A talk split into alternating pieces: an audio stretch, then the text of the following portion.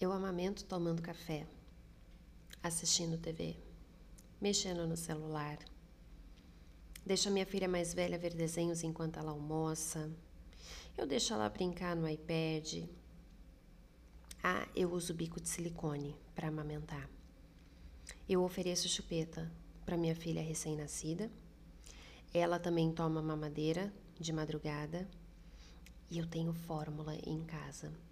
Não uso fralda uh, de pano, eu uso fralda descartável.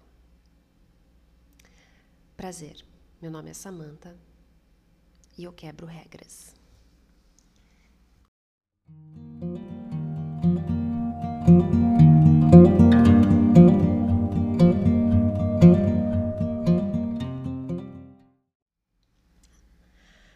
Sejam bem-vindas e bem-vindos a mais um episódio do Valor da Essência. Eu sou a Sá Souza e atualmente mãe de duas. Cara, eu quebro regras e eu quebro regras geral. Vou reforçar aqui que a melhor coisa que eu fiz nos últimos tempos foi sair das redes sociais e diminuir o acesso de informação que chega até mim com um grande foda-se, a blindagem do foda-se, não quero saber, não fala. A pessoa já começa a falar, você fala, cara, na boa, não quero saber, não. Ou você já começa a ler as primeiras coisas do que chega para você e você já deleta. Eu nem termino de ler. O que, que eu estou querendo dizer com isso? Existe agora especialistas brotando do chão. E tá tudo bem, tá tudo bem. Eu acho que todo mundo é especialista num quesito dentro da sua história, né, com a sua bagagem, com a sua experiência. Eu me considero especialista em algumas coisas e eu sei que tem muita gente que também é especialista na mesma área que eu, só que com uma visão diferente da minha, com uma história de vida diferente da minha. E o que começou a acontecer? Eu comecei a me sentir um cu de mãe, um lixo de mãe, aquela mãe ralé, aquela pessoa que fala: eu não nasci para ser mãe. Eu sou uma bosta de mãe. Que merda de mãe eu sou. Por quê? Ah, não, calma.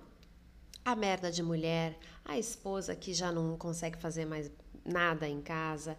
E aí depois eu comecei a me sentir uma porcaria de professora de yoga, uma bosta de terapeuta que não faz dinheiro, que é isso, que é uma farsa.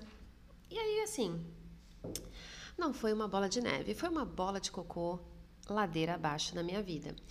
E aí eu falei, cara, vou usar o meu autoconhecimento para alguma coisa, né? Investimos tanto dinheiro e tempo nesse negócio que ele vai ter que agora me ajudar. E aí eu me dei conta de que toda vez que eu tinha pensamentos, eu ainda tenho, mas muito menos, mas toda vez que eu tinha pensamentos desse naipe, né, desse nível, dessa, dessa leveza, dessa. Ah, que lindo esses pensamentos, né? Todo mundo quer ter, só que não. Eu comecei a me questionar da onde vinha tanta cobrança. E aí, o que passava na minha cabeça era o seguinte: estou deixando a minha filha almoçar vendo televisão. Caramba, aquela especialista em maternidade e em disciplina positiva ia estar tá trucidando, falando altas para mim. Nossa, aquelas minhas amigas que são super naturebas, super roots, elas iam estar tá, com certeza me julgando e falando um monte de coisa para que eu não oferecesse chupeta para minha recém-nascida.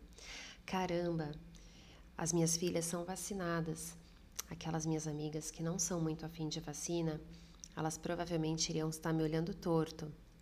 Ah, isso que eu estou fazendo, aquela pessoa ia estar tá pensando assim. E eu comecei a me colocar, obviamente, num lugar de vítima, tentando justificar todas as minhas escolhas, me sentindo péssima pelas minhas escolhas e projetando isso nessas outras pessoas que eu sei quais são os pontos de vista, eu sei qual é a visão dessas pessoas em relação a, a muitas coisas da vida.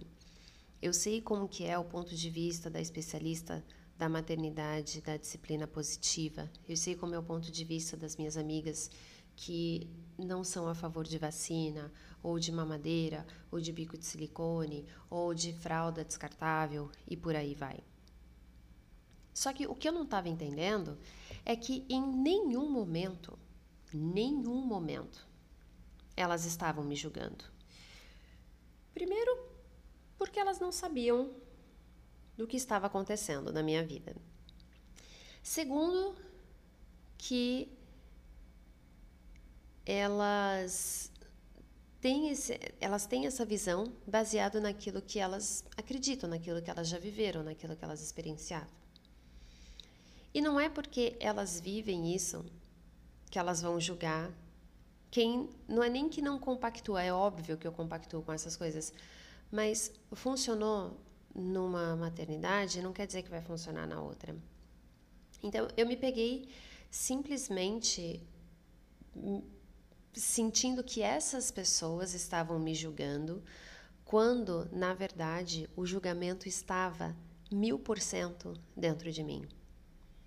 Era eu o tempo todo que estava me julgando por oferecer chupeta, por vacinar, por uh, ter um leite de fórmula em casa como um plano B, por estar usando fraldas descartáveis, porque a minha filha está almoçando e assistindo desenho, porque a gente está extrapolando o uso da televisão, porque a minha filha tem comido mais doce do que eu gostaria. E eu via essas pessoas na minha cabeça, dentro da minha cabeça, eu via como se elas estivessem apontando o dedo ou simplesmente, tipo, fazendo, mexendo a cabeça que não, sabe? Em, em desaprovando as minhas escolhas. Quando o tempo todo era eu. Na, na saga da mãe perfeita, na saga da maternidade perfeita, da profissional perfeita, daquela que não explode, daquela que segue tudo à risca, que vai, né, by the book, como, como eles falam lá fora, que segue tintim por tintim o que está na receita de bolo. Caramba!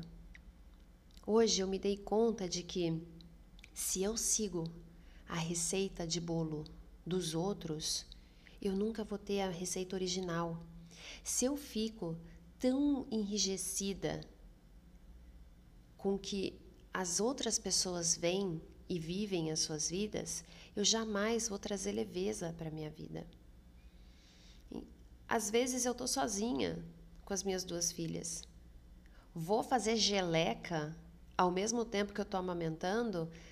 Se for viável, até vou, mas muitas vezes eu não estou com sanidade para isso. Muitas vezes eu prefiro estar tá amamentando uma e sentada, abraçada com a outra, assistindo televisão e comendo pipoca. E muitas vezes, nas trocas, sábias trocas que eu tive com a Ana Barros, falei dela num podcast, se você não escutou, escute. É, o título é Eu Não Amo, Mas Eu Aceito.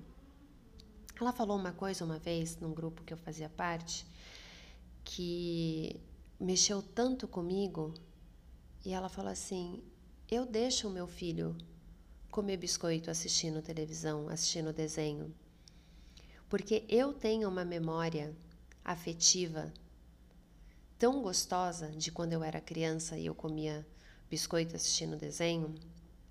E isso me tocou profundamente, porque eu era uma criança que, que tenho grandes memórias com a minha irmã, inclusive, da gente estar tá assistindo Chaves, comendo bono de doce de leite e Nescau gelado. Eu não sei se Nescau é uma coisa que eu consumiria hoje, talvez um ovo maltine até vai. Mas eu ainda adoro bono de doce de leite. Eu só não assisto tanto Chaves quanto eu assistia na época. Porém, eu tenho grandes memórias. Se eu fecho os meus olhos, como eu estou fazendo agora, eu consigo lembrar do sofá que eu sentava. Eu consigo lembrar das palavras da minha mãe dizendo: a sua única responsabilidade agora é fazer os exercícios, fazer a sua lição de casa. Faz a sua lição de casa e aí você pode assistir Chaves. É só você fazer que vai dar tempo. Você vai, porque naquela época você não gravava nada. Então eu e minha irmã a gente fazia a nossa lição de casa, a gente pegava o nosso pacote de bono, a gente sentava em frente à TV, ligava aquela televisão gigantesca, parecia uma geladeira de tão grande comparado com as televisões de agora e a gente assistia Chaves e tomava nosso Nescau gelado. Eu tenho 38 anos e eu lembro disso até hoje. Eu consigo lembrar dos gominhos que a gente deixava de propósito do Nescau para a gente comer ele, para ele não se dissolver por inteiro. Ou quando a gente queria fazer um leite mais cremoso, que a gente jogava leite em pó. Por que que então eu vou privar a minha filha de ter boas memórias? Só para poder me sentir aprovada por esses olhares que na verdade nem estão aí tanto para as minhas escolhas, porque o que eu escolho fazer da minha vida ou as escolhas que eu faço para poder criar as minhas filhas dentro do meu universo que eu considero dentro das minhas regras em conjunto com o meu parceiro, com o meu marido, elas não podem te afetar. E se te afetar, então o problema está em você, não está em mim. Da mesma maneira como o problema o tempo todo esteve comigo e não com essas outras mulheres, não com essas especialistas, não com essas conhecidas e amigas. O tempo todo esteve dentro de mim. Eu quero te pedir então para que você analise o que que você tem feito dentro da sua realidade que você se sente desaprovada por outras pessoas. E se você se colocasse no lugar de viver exatamente a risca de como essas pessoas falam que você deveria viver, de como esses, essas especialistas, esses especialistas dizem que é o correto viver ou educar ou fazer, ou produzir, ou construir, seja lá o que for. Como seria a sua vida? Você acha que a sua vida seria uma vida leve? Você acha que seguir a risca 100% a regra imposta pelos outros vai te trazer mais leveza na sua vida? Ou vai te trazer uma bagagem interna de frustração em cima de frustração em cima de frustração. E aí, quando você percebe, a vida está passando. Seus filhos estão crescendo. A vida lá fora está acontecendo. Para mim, hoje, depois de eu observar tudo isso baseado nos últimos fatos dos últimos meses, até do último ano, basicamente, é só um desenho. Escolhido por mim, tá? Abre aspas aí, abre um parênteses, são desenhos escolhidos por nós, aprovado por nós, mas é só um desenho. É só um biscoito. É só uma chupeta. É só uma mamadeira. Eu não sou muito a favor do tipo, nossa, mas o meu filho fez e não morreu. Bom, bom para você, bom pro teu filho que está vivo. Não é o tipo de frase que eu vou usar para justificar o que eu faço. Não é porque eu como doce que eu vou sair introduzindo os doces mais tranqueiras que eu como para minha filha. Ela quer comer um doce? Eu vou dar um doce para ela. Um doce mais saudável, um doce mais escolhido. Eu vou comer um chocolate branco que eu adoro, bem tranqueira? Vou. Vou oferecer chocolate branco para minha filha? Não. Eu vou oferecer um 70? Vou. Que para ela ainda tá bom. Mas eu quero que ela tenha a experiência do chocolate. Eu quero que ela tenha a experiência de assistir um desenho. Eu quero que ela tenha a experiência da, de chupar uma chupeta, a mais nova, para ela poder se acalmar. Então, quais são as experiências que você pode construir dentro da sua realidade, dentro da sua filosofia, dos seus princípios de vida, para trazer leveza no seu dia a dia, na sua rotina, no seu maternar, ou simplesmente no seu existir? Qual é o foda-se que você pode tacar da melhor maneira, tá? Possível. Para essas regras impostas por outras pessoas sobre como você deve viver a sua vida ou como você deve educar os seus filhos. Pensa na sua história, pensa na sua bagagem. Pensa até, se for te ajudar, nos traumas que você teve como quando criança que você teve na sua adolescência?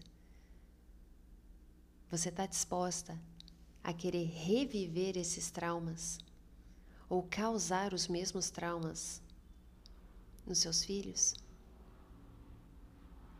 Pensa que hoje você já tem idade, livre-arbítrio, para simplesmente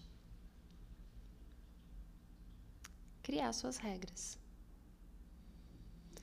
Eu vou adorar saber como é que foi essa experiência.